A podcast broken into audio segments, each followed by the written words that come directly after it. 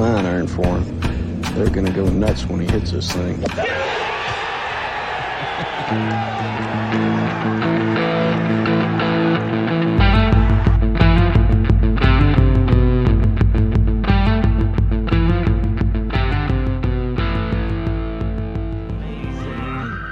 Yesterday's price is not today's price.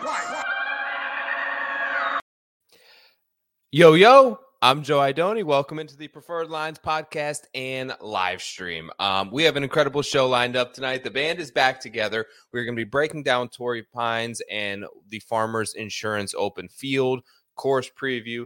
Give some picks to win. Um, we would be remiss to mention that the show is proudly presented to you by Rotoballer. So here's the deal right now. I don't even want to like give you guys my own promo code that I legit get credit for. There is a code right now. Let me share my screen. Hold on just a second. Because I just had this up. New NEW doesn't get much easier. 30% off the Platinum PGA package. That breaks down to $17 a month throughout the season. That is $4 a week. That is without a doubt the best deal I can promise you in the entire industry of golf subscription sites. You get access to all of Byron and Spencer's models, data, um, game logs, course pre course predictors, like everything. You get all four of my pieces a week, the entire team there, full on access like four dollars a week. You cannot possibly beat that. Thank you to the people at Rotoballer for constantly supporting this show, and I appreciate them. They've got the PGA show coming up next. If you're starving for golf content, there's only one place to be, baby, and that's right here. Um, look, let's not even waste any more time. The man is fresh off a flight from Las Vegas, Nevada. The co-founder of Preferred Lines, back in the saddle. Cheers to today. Cheers to us. Chad, What's up, brother? Dude, golf gambling club. I, we didn't even plan that. Didn't even plan it. I mentioned earlier today in a tweet that I am just I have some retro shirts. Like I've got a box over here, of some stuff that didn't sell. I'm going to give it away. If you want a shirt, uh, I'm going to pick a few people from the chat tonight. Make sure you're subscribed to the channel. Drop your Twitter handle in the comments right now. Do that on YouTube. Because if you do that on Twitter or anywhere else, I don't see it. Um, make sure to do that on YouTube, and I will pick a few people to send you a lovely uh, Preferred Lines T-shirt. What's going on, man? How was Las Vegas? Dude, this is a tall task to ask me to come do this after having spent f- three days away from my family, and they're right here uh, waiting for my assistance on bedtime routine. But whoops, hey, no, hey, uh, oh my gosh, little hungover still. Kind of got the sweat still from consuming dozens and dozens of beers, uh, but ultimately had sweats not only from uh, staying up late gambling, but from a lovely dude. Has has airplane have airplanes gotten smaller? It, uh, I was I can't I just get claustrophobic on airplanes now, and it's just the worst experience. I, I haven't flown for a while It's in the back of the plane, sweaty. The experience has really, really gone downhill from nickel and diamond on the fees to you got to pay for everything now to the seat arrangements. Um, air travel has been brutal. What hasn't been brutal, dude, you're like a big time, big money gambler now. no, what the house bet with like the uh, are you talking about my bankroll and my house bets? I'm talking about your bankroll out there in Vegas. You're putting down five hundred dollars single game bets. You're fucking high rolling slots. What are you up to, dude? Oh no no. Okay, back up, back up before they start making me out to be some high stakes player, not this dollar arcade or uh, quarter arcade player that I am. Um, I wrote some stuff down to make sure I covered it all because it was fun. Okay, so f- first of all, if when was the last time you were in Vegas? Because things have changed, my friend. Uh, January of last year. It's been a calendar year. Okay, so I, I haven't been there for several years, like over a half dozen, um, and I was able to uh, bring myself to one of these new shops, these these dispensaries I've discovered. Okay. Uh, so that was quite interesting to start my trip. Uh, have you ever been to what's called Planet 15? No. Joe, it is literally the Apple store of marijuana. It's incredible. Okay, so now I take a cab to my from the airport to my hotel, and the guy's like, "Planet for 15 is a scam. you know, it's too big and they just will guard, gouge the tourists. And I'm like, oh, really? Okay. So I went out of my way and like Googled the mom and pop shops and kind of got some reviews going and, and, decided, no, I'm listening to this guy. I'm not getting swindled. So I went to a, a hole in the wall place, which was okay or whatever. Got what I needed. But then my buddy comes into town and he's like, no, let's try out this Planet 15. It's let's go see this tourist trap out there. And it was nine in the morning, bro. And we got up and we're like, what else do we have to do? Let's go check the box, go check this thing out. It was remarkable. I will highly, highly recommend this place. Highly, it was spectacular, huh? Don't bother with the mom and pop. You're you may pay a little tax because this place is amazing, but just do that. Okay, first of all. So we did that. We're all hyped.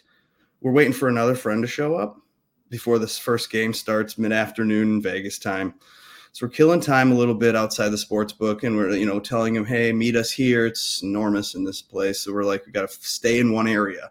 But the game's about to start. He's like, "Taking forever."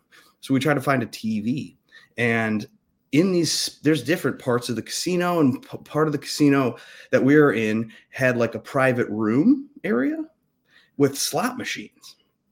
And so I was like, "What are these fancy slot machines in here?" but what was great about it is that it had TVs in there, whereas most of the areas outside didn't have any TV show in the beginning of the game. So we're like, oh, cool. Okay, we'll just sit down in here and we'll catch the game. And he's going to come right by us. It'll be perfect. And I noticed this slot machine. What? I'm not a slot guy. I don't. I, I, can count on how like maybe five times I've, I've pulled the crank on a slot machine. Yeah. So I, I see the slot machine. I'm like, cool. We get the spot. I put in a twenty, and not even enough to play this the one roll of this slot machine. So then I'm like, I am contemplating at this point, should I hit the cash out button and just have the piece of paper that says 20 and go get it back? Because I'm like, damn, I'm not paying $20 for a slot machine.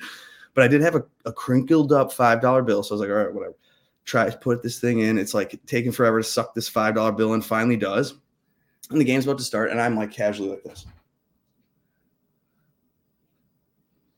I press the button. I'm not kidding you. Six total times all of a sudden the, the machine lights up and it's showing 1550 and i'm like 1550 and then it starts to like add up my dollar amounts. And i'm like oh wow. how much i'm gonna win? And then it's like doing the little light at the top. So so i'm like obviously celebrating because it's like i'd press a button five times and made $1500 and the guy like with the uh, official you know security outfit on yeah, yeah. comes out makes me sign something brings me the cash and he's like he's like have you ever hit a jackpot before? And i'm like one pull? this is one pull. I, I'm, I'm, I, I literally pressed the button six total times Dude. and, and $1500 showed up. And the dude's like have you ever hit a jackpot before? I'm like yo i i can't even remember the last time i played a slot machine. And so we're in. We're, we made 1500 so we're already this is like you know midway through the first day had a successful morning, and then we're uh, before the games even go off. I'm like, uh, uh I'm up pretty much as much as I was going to spend the whole weekend. Yeah. So that's why the bankroll just got up a little bit more. So what happened was then I'm like the guy that's buying rounds, and I'm the guy that's picking up the dinner, mm-hmm. and then mm-hmm. uh, the next day we were we were on the fence if we were going to reserve one of the spots in the book because they allow these like VIP areas what with leather couches at? to be purchased. And so it was $170 or 175 in minimum food and beverage per person. What sports book? Yeah. Uh, Aria. Okay, cool. Yep. I think they're all pretty similar. I don't know. We we we ventured the first day around, but then the second day we just wanted to sit somewhere. So we're like 175 bucks. But then after we hit the jackpot, we're like, sign us up for $175. So okay, now I'm on somewhat of a little heater here. I got the little uh, motivation from the morning. We're carrying that through to the slot machine, and then in between the two games, you know, we're uh, we're in Vegas, we're in Rome. Let's throw some uh, roulette wheels. I again put I I ah, God, what did I put in like sixty bucks to this thing, or maybe not even, or like ask for sixty dollars in chips, and I'm and I'm putting it around the twenty three. So you can do like the corners, and then you put it on twenty three. Yeah, you're sprinkling. Three. I did it three times. On the third time, it hit red 23 and I cashed out 400 bucks. Wow. Heater, dude. Yeah. So it was red 23. Uh, slot machine guy. I don't know. Oh, okay. Continues. Ready? So then the night goes on. We've now we've reached the point where Uh, the other game has started. The Niner game has begun. Uh, we've done our dinner thing. We're doing our. Uh, we're having fun. Uh, but we have to go from this book to our hotel. I don't know what we're doing, but so we had to get in a cab, which is fine because everything now streams on my phone. So I got my phone out. We're streaming the Niner game. Uh, it might be the second quarter at this point. I can't remember, but whatever. So all, but we're down the strip. You know, it's an action everywhere, and so we look up at the bar, and they're all cheering, and we got we, we see a red jersey, number eighty-five, like celebrating the end zone but we're like 10 seconds, 15 seconds behind. And I have the, you know, Kittle first touchdown. That's literally the only bet I made on first touchdowns all weekend. I did a lot of like anytime touchdowns, but my sister happened to like meet Kittle's wife at some point, like two weeks ago. So then I was like, oh shit, I'll do this for my sister. And then we're celebrating, we're yelling out the cap, Kittle first touchdown. So I won a couple hundred bucks on that. So that was Crushed like, day, yeah, crushing it. You like that?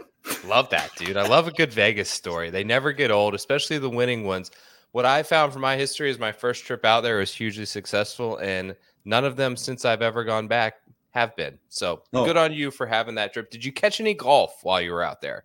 that's the problem is actually uh we were focused on other sports at this point and i didn't even I, I don't even know if i saw dunlap swing the club like straight up is he a lefty is he righty like Okay, well, Dunlap's that a I missed righty. the whole thing He is uh, awesome. Let me Yes, pose you cool. this since you didn't see any actual swings. Um, if you were Mr. Dunlap today and you had the option of going back to Alabama and continuing your college career, you had the option of immediately turning pro and being exempt into all the signature events and the masters and quitting school or you had the exa- option to probably take a phone call from Greg Norman and get like $20 million. What are you doing? are they really going to offer him 20 I don't know. I I just threw that out there, but they're no i think You there's know an over under that that's the decision is the is the over under is it like seven and a half like Yeah. I don't know, but then again, like, four years. people money is only gets you so far in life so i probably i probably do withdraw from the farmers insurance open like he did and i go party mm-hmm. with my boys and then i say we're good we're good here. We can get our degree another day. These college chicks they are nice so you know they, they're- only stay that age for so long but at the same time you gotta get your dream going on the pga tour go out there for sure. Cash it in. For me, it's like it's about probability of success in your career. Like you can have failure. There have been bust outs. Our boy Wolf, like uh, there's been situations where it hasn't worked out, right? Mhm. But your most likely chance of success, if you play the cards based on probability, like a lot of people sit there at the blackjack tables in Vegas with the little cards out and they stick to the schedule. The schedule says turn pro now. You're 20 years old. Take your advantage, cash it in, get in the signature events for two years, and 10 year 10 years from now in 2034 the kids he the bulk of the PGA tour will be guys that he's in college with now. They'll be Korn Ferry tour guys right now, or they'll be like middle kids that are in middle school and high school right now. So take 10 years of PGA tour status and mm-hmm. playing experience and all that and cash it in and try to become one of the best players in the game. It's about probability. And I think that the best move for him and his highest chance and rate of success is to play early, right? Play with the big dogs. It's like when you're like a really good like seventh grader at basketball. Like if you go play in the high school league, you're you, it's going to be tough. But mm-hmm. ultimately, when you're a junior, senior in high school, you're going to be so much better. oh yeah you have to do that i agree Um, other questions. Uh, so it was an interesting. What happened was there was this interesting conundrum with pressure, right? And we we used to love talking about like guys who deal well with pressure. So to start the day, there was so much pressure on this kid, right? An amateur playing in the final group with Justin Thomas and Sam Burns, and he's got this massive lead. And Yeah. can he possibly hold on with the weight of the world on his shoulders and everyone watching him? And obviously, he's not. He's playing with two top 10 United States golfers. Like these are Ryder Cup players. These are legit PGA Tour winners. Justin Thomas has won majors. And all of that pressure is on him. But what was interesting was Thomas faltered a little bit early. He put it in the water on a couple Hmm. par fives. And on that back nine, I felt the pressure switch, right? Hmm. All of a sudden, who's the pressure really on in that situation? Is it on the young kid trying to get his first win with nothing to lose? Or is it on a top 20 player in the world trying to beat the young kid with nothing to lose and a complete amateur player who he's tied with? So it was interesting kind of how that unfolded. I don't know if that's what got to Sam Burns late, but he washed a couple balls on 17 and 18 Hmm. and the kid made an incredible up and down and played 18 like a pro. He played it like a pro. He wasn't going to miss left. He put it in the right rough. He got himself in a position to get up and down, and he did it. Dude, there's so many players that are 10 years into it that still choke, even with four stroke leads. You want to get the dog in? So I feel like you got to, I mean, that alone will build on itself for this kid's career because he's, I mean, a lot of the people they like need to get into these situations multiple times before they they figure out their their breathing or just the right club to pull with the adrenaline. And if he can do that, I feel like that is just gonna that might just automatically make him better than the rest of his peers for decades. Yeah, there were a ton of like veterans who just kind of melted. Cantlay was plus four on Sunday. He was in contention. Xander kind of got out of it and then backdoored his way into a top three. JT went in the water twice on par five. Burns in the water twice. Um, the kid said pressure is a privilege, and he certainly sort of lived up to that and and definitely embraced it. I think better than some of those premier players on the PGA Tour did.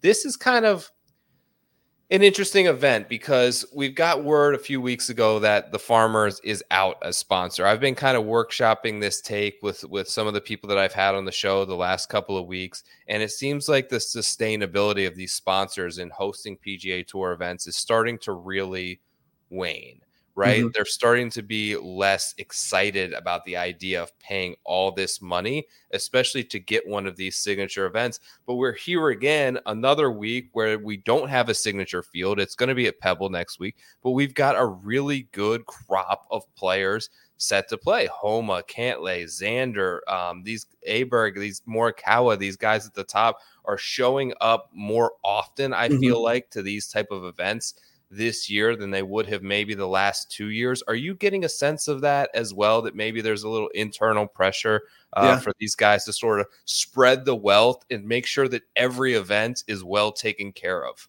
Yeah, so I've been hearing you say that, and I've I've kind of been talking to the phone or radio, or whatever I'm listening to you on, and I'm like, no, I don't know, because this is more like the JT at the end of July syndrome.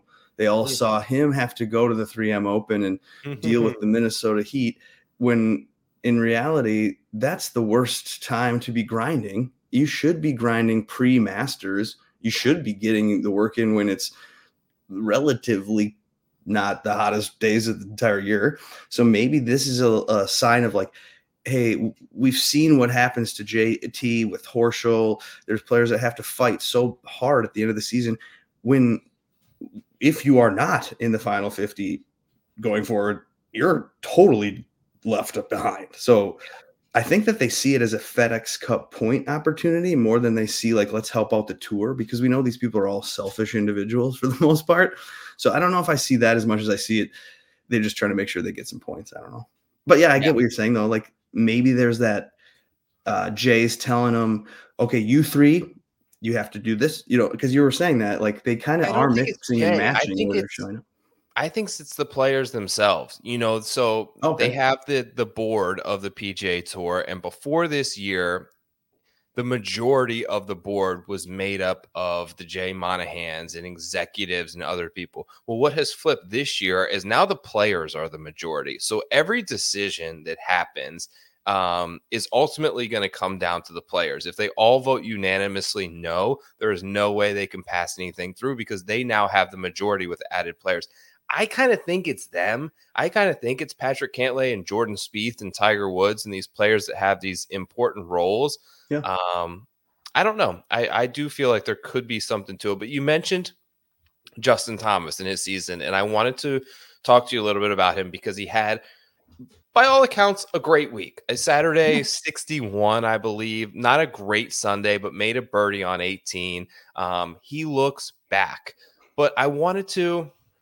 I've been kind of workshopping this take in my head, Okay. and no better person to sort of spill it out there than to than you and Mhm. the other people of the internet checking out this Yeah. show.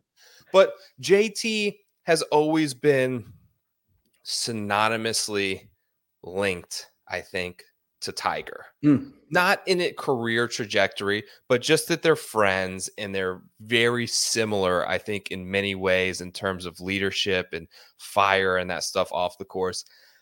I think Justin Thomas is a lot more like Phil Mickelson than Tiger Woods. And Mm. here's the reason why. Okay. Justin Thomas makes decisions that I think are questionable. There were a couple of weird lies, like on the side of a hill, where he's trying to hit a draw on a fade lie. He's Hmm. trying to shape shots, sometimes unnecessarily. He thinks of the possibility and not the probability Mm. of a shot. And that was Phil Mickelson. It was always what's possible, not what's the probable outcome. And they think I can hit this miraculous hook around a tree and get it on the green on a Wednesday pro am. But can you do that on Sunday in contention? And part of me knows that that's what makes them both great Mhm. in their own ways. And I honestly don't think it's a coincidence that Bones is on Justin Thomas's bag now because has Bones ever been able to like call a player off a shot who thinks they can pull something miraculous off off of a side hill and not just play the obvious shot?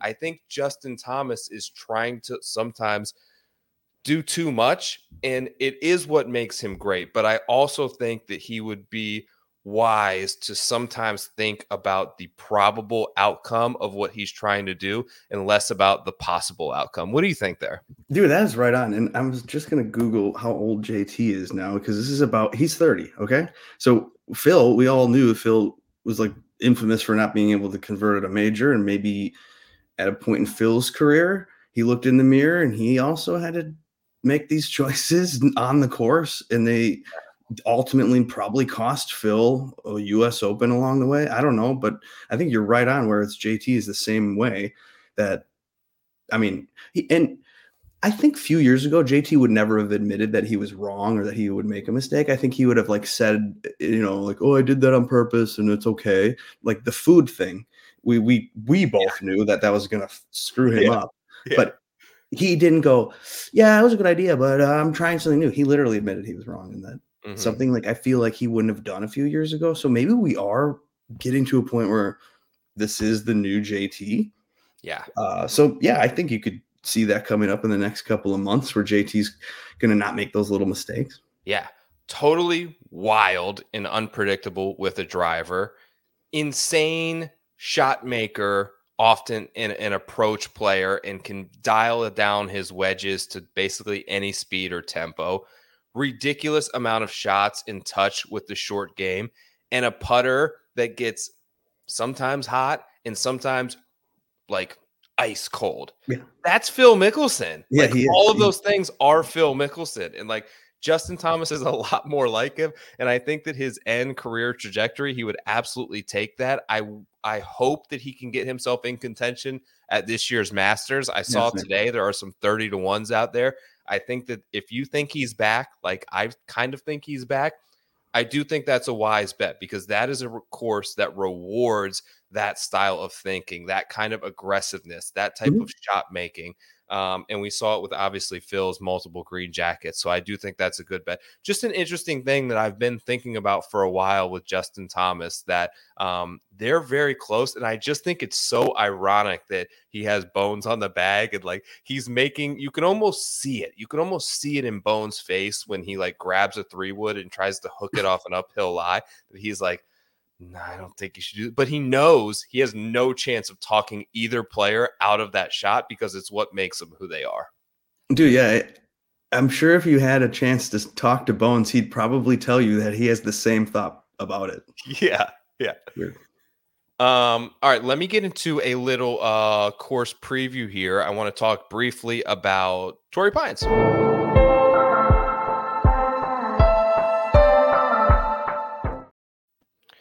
Um we're back. This segment is brought to you by the Fantasy Golf Pod. Chad, why don't you give us a little 30 second elevator pitch on what you guys have going on at Fantasy Golf Pod? Sure. My buddy and I, we are friends from high school. We talk through the DraftKings pricing and we bring along a friend we've met through Twitter. His name is Josh Bennett, Josh Swish, who has a math brain because Quagnus and I are more beer gut brains. So uh, Wednesday afternoons, 420 Eastern, usually around whenever we can get away from the family and do it quick. Speaking of that, this kid's right here, just saying hi. Hey, dude. just chilling. It's almost his bedtime. But yeah, fantasy golf pod. It's fun. I mean, hashtag not experts, unfortunately, because it's DraftKings.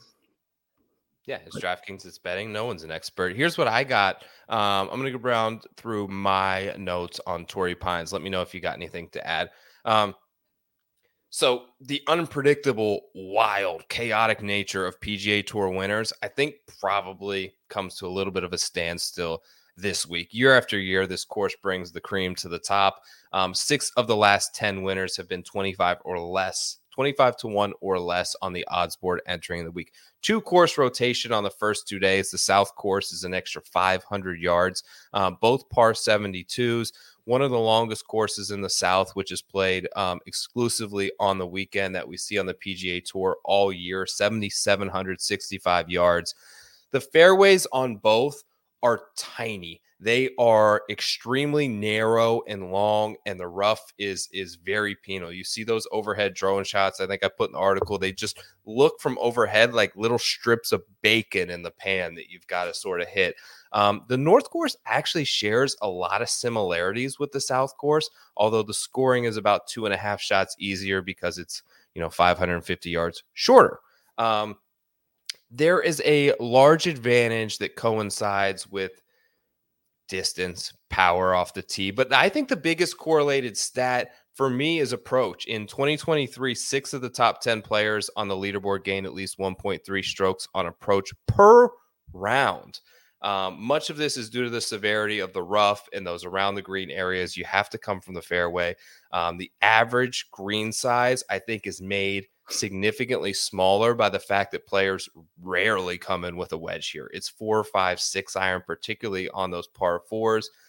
The notoriously bumpy Poa annua greens that they have here are difficult. They yield a ton of three putts more than almost any event we see all year. The make percentage last year from four to six feet, four to six feet. These are gimmies almost on the PGA Tour was 74%. Less than three out of four of those putts go in. That is well below tour average. That is the hardest short putting course that we see all year. Um, it's it's the thing with fairway accuracy is I don't think it's a full on requirement to win because I saw Marc Leishman in 2021 do it without basically hitting a single fairway, excuse me, 2020, the entire round. Um, but he barely missed the fairway and he was able to still sort of attack. You've got to go in on those par fives. And this from my notes, which I found interesting. Don't be afraid here to take a stand on players that are back from the lead on Sunday. What hmm. they do is they make the course shorter on Sunday historically. They make all the par fives gettable. They want to reward aggression, they want to reward guys going for it.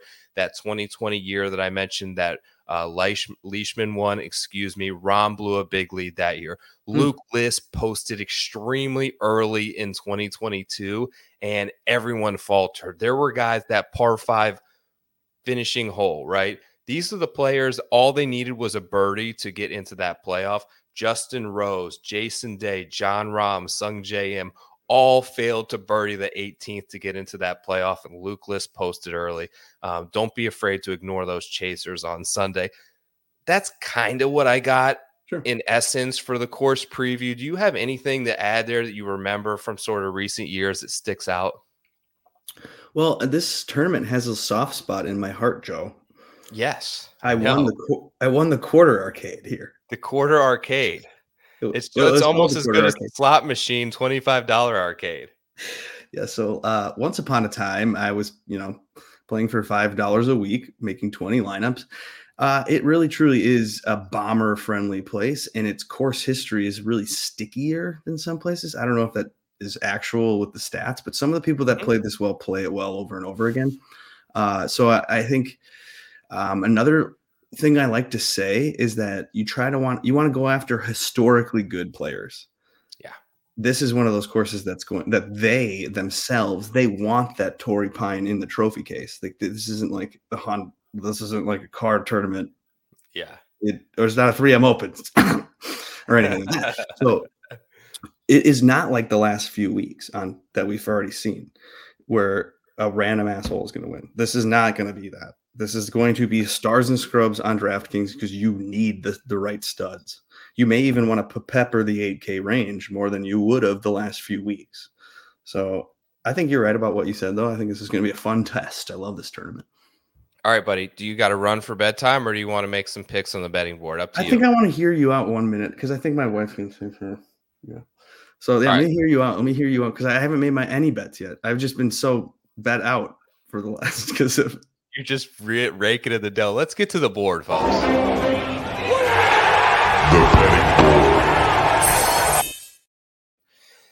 Adding to the stage, the odds checker grid. Here we have it this week. We've got four guys at the top, basically at almost the exact same odds. Xander Schauffele, Torrey Pines native. You know, I pulled up a, a tweet from Fantasy Golf Pod from three years ago and linked it in my course preview article where Xander Schauffele talks about getting out of school early every day during high school to go play nine holes at Torrey Pines. Do you remember tweeting that?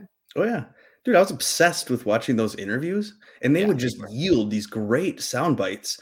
I'm shocked Absolutely. that there isn't more uh, Twitter accounts doing that. Like, uh, or uh, PGA Tour should hire someone like me to do that for them because those are like they just. DCMA you. right. The problem. All right, Xander's the favorite. Torrey Pines own nine to one. Collin Morikawa is eleven to one. Max Homa is twelve to one. Patrick Cantlay is twelve to one. You want to hear me out? I wanted Max Homa. I don't like this number. Um, I want Collin Morikawa. I don't like this number. I do feel that I think most people just think these odds suck this week. I think they're somewhat fair because I think so much of the win equity is held in the top four here, particularly at this course, that you may have to just plug your nose and grab one. Morikawa hits 10% more fairways than tour average, and he's basically right there in driving distance. Uh, fantastic course history there as well. Homa, on the other hand, obviously he struggled a little bit with the putter lately. Um, it's just it's an interesting dilemma with Max Homa because he's won four out of his six tournaments in his PGA Tour career have come in California. Hmm. I think that he's liable to flip the putter here and did so last year in California during it, basically the two tournaments in um, at Genesis and at mm. the Farmers. He gained over 15 strokes putting last year. He loves it here. The swing is so smooth and on tempo with his new swing coach, Mark Blackburn. I really like his ability to sort of bounce back. I think that he's ready to take the next step. And he had a really, really underrated end of the season where he started to come together throughout the FedEx Cup playoffs. He was the best player on the United States Ryder Cup team, let's not forget. And he's hmm. coming back to a players and a place where he's looking to sort of defend what he was able to do last year. How do you feel about those top four guys? Like, are you inclined to go anywhere there? well, I I don't I don't know if I'm going to be in or out on the Cantlay Xander team ever. Like I, I I just they're like top five, top ten bets, but then I might want to. I it feels weird to say like Max Homa's the favorite and should be. I know. I mean, I guess So- that makes sense. I had him number one in the power rankings article that I did, but I put in there he won't be number one on your odds board when the odds are released. I was Hmm. kind of wrong about that. Like they're Yeah. seeing it too. I thought he would be in this 15 to 16 to 1 range, which he still could get to. I Sure. don't know that a lot of people are going to be inclined to bet that 12 to 1 or 11 to 1 in some places. I cannot get there on Patrick Cantlay. He's sucked here. He has been inconsistent to say the very least. He was four over par on his Sunday at the Amex when the scoring average was well under par. Um, he can't really put four rounds together right now. and I just don't know about Xander. He's he's Xander has turned it around. When you first made that tweet in 2020, he sucked at Torrey. And Yeah, I true. don't know if it was the pressure of hosting friends and family and this is my hometown event that had kind of got to him but he really turned it around here um, i think that he could play really well this week it's just like who do i feel most confident in winning this tournament right now it's kind of max Yeah, it's weird. Like you make really really good points, and then it does kind of feel like course history's sticky. He he's the defending kind of guy. Like he will get up to defend versus uh Justin Rose like missed the cut after he won the tournament? Because you could you could tell like Justin Rose you could go get to the event and have like 95 obligations whereas Max Homa has the mentality that I think god it's so weird to think that Max Homa is kind of like the Tom Brady of the PGA Tour and like in the next 10 years or so we could end up looking at Max Homa and thinking that he's one of the greatest of all time because of the trajectory he continues to go on where like he got drafted late, like Tom Brady style. Got didn't get the start right away. He was behind Bledsoe, and then all of a sudden gets these opportunities. And I feel like the Netflix documentary showed it, where all his buddies are drinking beers, and he's like, "Bye," and going to the gym. He's got the mental coach. He's he. I feel like he knows that he's playing with a little bit of house money, being in the position that he's in, so he doesn't want to squander it. So he does that Kobe Bryant mentality, where it's just like Yeah. waste a second. So I, I, God, you're talking me into the Homa, but eleven to one. Shoot, it's the, next step is the majors. Mike thank you for saying quality show. I really appreciate that. Mike did a great thing here and he left his twitter handle um, in the comments. If you do so you can win a t-shirt tonight. I'm going to pick a few people to send a t-shirt. Stewie says what number would you will you bet homie? Homa stu uh, i would love a 14 to 1 i initially wanted 15 i'd take 14 i may end up just grabbing the 12 kind of as the week goes on here stu. Okay um, sorry, Chad. This Yeah. next range here in the middle, you've got Ludvig Åberg at 22 to 1, Sung Jae 22 to 1, Jason Day 25, Min Woo 25, Finau 28, Keegan Bradley is 30 to 1, and Sahith Theegala is 35 to 1. Any name that kind of just, I know you haven't had been able to put a ton of research. You've been on a flight all day, coming back hungover from Vegas, but anyone that your eyes are drawn to. Um. okay, so part of me wants to like think like what's what's going on with Keegan's brain. Could could Keegan because Keegan likes it here. Yeah, he does. Uh. So Second last year. yes, and so what's up with him at thirty to one? Maybe I'll wait and see if that drifted. And maybe I'll go after him, like thinking that he left some on the table. But ultimately, Tony Finau, that kind of stands out to me. We saw Finau. Didn't he win in the fall, or was? Oh, I guess he topped back to back in the four. It was the end of the summer or something that he won. So like he, and then it, here alone, I mean, he's got one, two, three, four, five top tens in his last seven here. Yeah. Tony Finau at the twenty five, you could uh, you could you know like it showed up this morning he could be 12 because they just think they know something the book's just trying to get you to bet it but he's 25 so maybe that makes me like it more i don't know Yeah, Finau is a no for me. He's Okay. been really disastrous off the tee to go with the putter. He does have great course history here, which I would lean on. But the guy for me, and I had him um, ranked fifth this week in the power rankings, and I got a 28 to 1 this morning. He is now 25 to 1. There were some 30s out there apparently at a book that I don't have access to. But we are letting this man cook. no we aren't minwoo Yeah, Minwoo Lee. chef Dude, uh, Minwoo was awesome last week at the Amex, T6 at the Zozo, T9 at the Travelers. He won an event and finished third on the European tour that was in Australia during the offseason as well. Um, absolute stud off the tee. When they finally put, when he records enough rounds to be recognized on PGA Tour statistics, he's going to be one of the two or three longest players on the PGA Tour. He was the longest guy in the field last week at the Amex, and that was with Cam Champ in the field. This was through f- the first two days. I think he was averaging 332 off the tee. Um, this place rewards guys who can hit it really far. And there is a technique that can be deployed that is very similar to what we saw um, of Bryson at Winged Foot, where the fairway percentage is going to be 50%. Let me hit it as far as I possibly can because the odds are I'm going to miss the fairway anyways, and I might as well be 330 yards down there. Uh, I just love the trajectory that this player is on. I think that this is a great tournament for him to really put his foot on the gas and will accentuate the strengths that he has as a player. I 25 is about the bottom that I would really endorse it. So if you do like it, I would get it there before you see anything drop. There are 20s at DraftKings right now. Um, I think everyone kind of scooped this up this morning, but that's the guy for me that I'm most excited about to see this week. Okay. I could could could you go back to uh your, boy Theegala or your boy Cole? Or are we done? I mean, Cole, I guess, doesn't fit as well as Theegala. I think they're both 30s. Yeah, I think the guy I would agree with you there. gala is probably a better fit, but what's not a good fit for Eric Cole, dude? I looked at the course fit. So um, Rick has a great course fit predictor basically on his website that will show who are the best players and who are the best course fits. Eric Cole was like number four on the list, like out of hmm. nowhere. And I just think if you look at any data from the last 30 to 50 rounds, he's so good. He's going to pop pretty much anywhere you look. Um, I can't get there this week. I'm kind of out. It wasn't a great Sunday. I just think I got to move on and click a new name this week. Zalatoris is back at 50 to 1. He was in 55, excuse me. He was in that playoff with Luke List.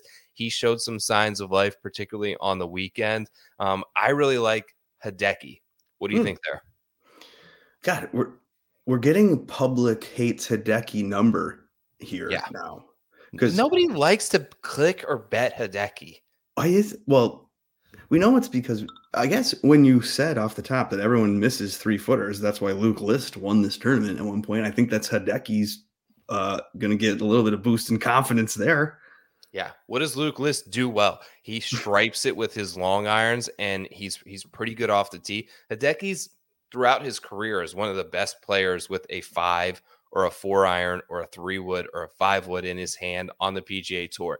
He gained, I believe, like 10 strokes on the weekend here last year. I don't know if you remember back, but he teed off really early on Sunday and was like something outrageous, like seven under through nine, where he had like tied the lead and the leaders hadn't even teed off. He kind of fell mm-hmm. back a little bit at the end, but still finished within the top 10 the Hawaii events were like sort of a mixed bag for him. He didn't putt it great, but it was nice to see that he did gain like six strokes ball striking at the Sony. That's the strength of him as a player. I think that that is what goes hand in hand with Torrey Pines, particularly the South course. And a 65 to 1 is is just a number when the course fit is there for me. I'm probably always going to get behind Hideki on. I mean, now you're talking me into him on DraftKings. What is he priced on DraftKings? He's eighty five hundred. Like easy. Yeah. Easy clip. All right. Uh, give me. You do your long shots on Rotoballer, don't you know? Yeah, long shots video will be out tomorrow. Uh, reminder: short week. Like us yeah. content boys are. This is the toughest week of the year, right? right. We got to get it all I already out. lost half a day in Vegas flying. You already lost half a day flying from Vegas, hungover. But good to see you cracked another beer. That'll get the second win going. This does help. I'll give you one long shot. Um, I took Michael Kim 135 to one. What the hell? He's locked on this betting website I use, betonline.ag. He's got a lock next to his name. So did you put? Is your fault? Did he withdraw? No, it's just when they lock the guy, that means his odds aren't right or someone put too much money on him. So like whenever I see someone get locked on this, okay, like Michael's in on Michael. Michael's in on Michael Kim. Love to I, see it. I he is not withdrawn. I just checked Rob Bolton. Um, he's in the field.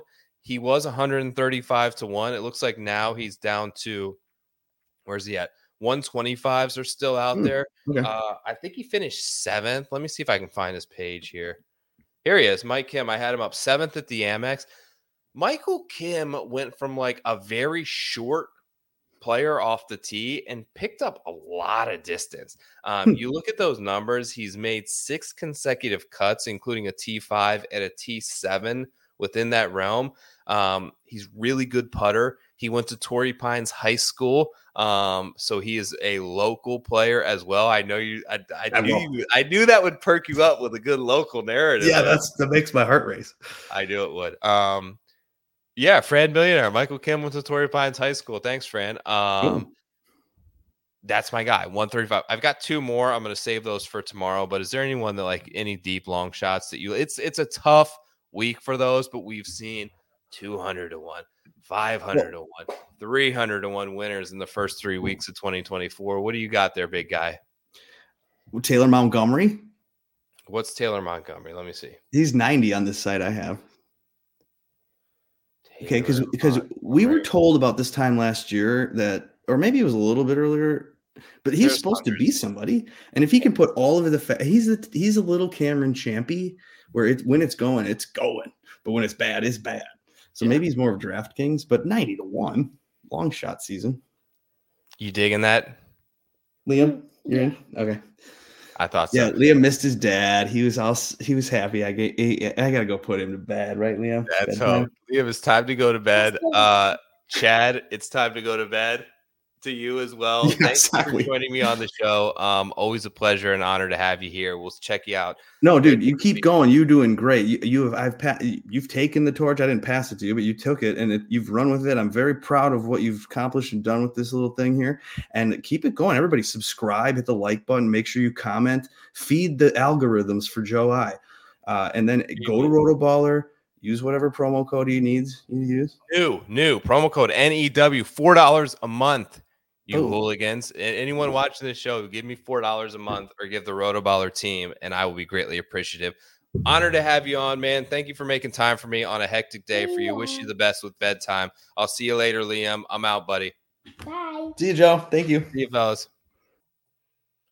All right, awesome dude to make some time there on a on a certainly a rough week. I mentioned for the content guys. The PGA show is up next on the Rotoballer stream. You can check them out over on YouTube. Byron and Spencer are going to be much more uh, deeply analytical than probably Chad and I were. But you know what? There's a voice for everybody, and I hope that uh, mine and Chad's was somewhat entertaining for you tonight. And I appreciate all you guys stopping along. Okay, let's do a little brief final thoughts segment before we get out of here. And I wanted to kind of touch on a relevant, I guess, topic this week. And with you know, sort of not having as much time as we usually do to prepare these things, when we we put a lot of time and effort and work into creating golf ten each each week.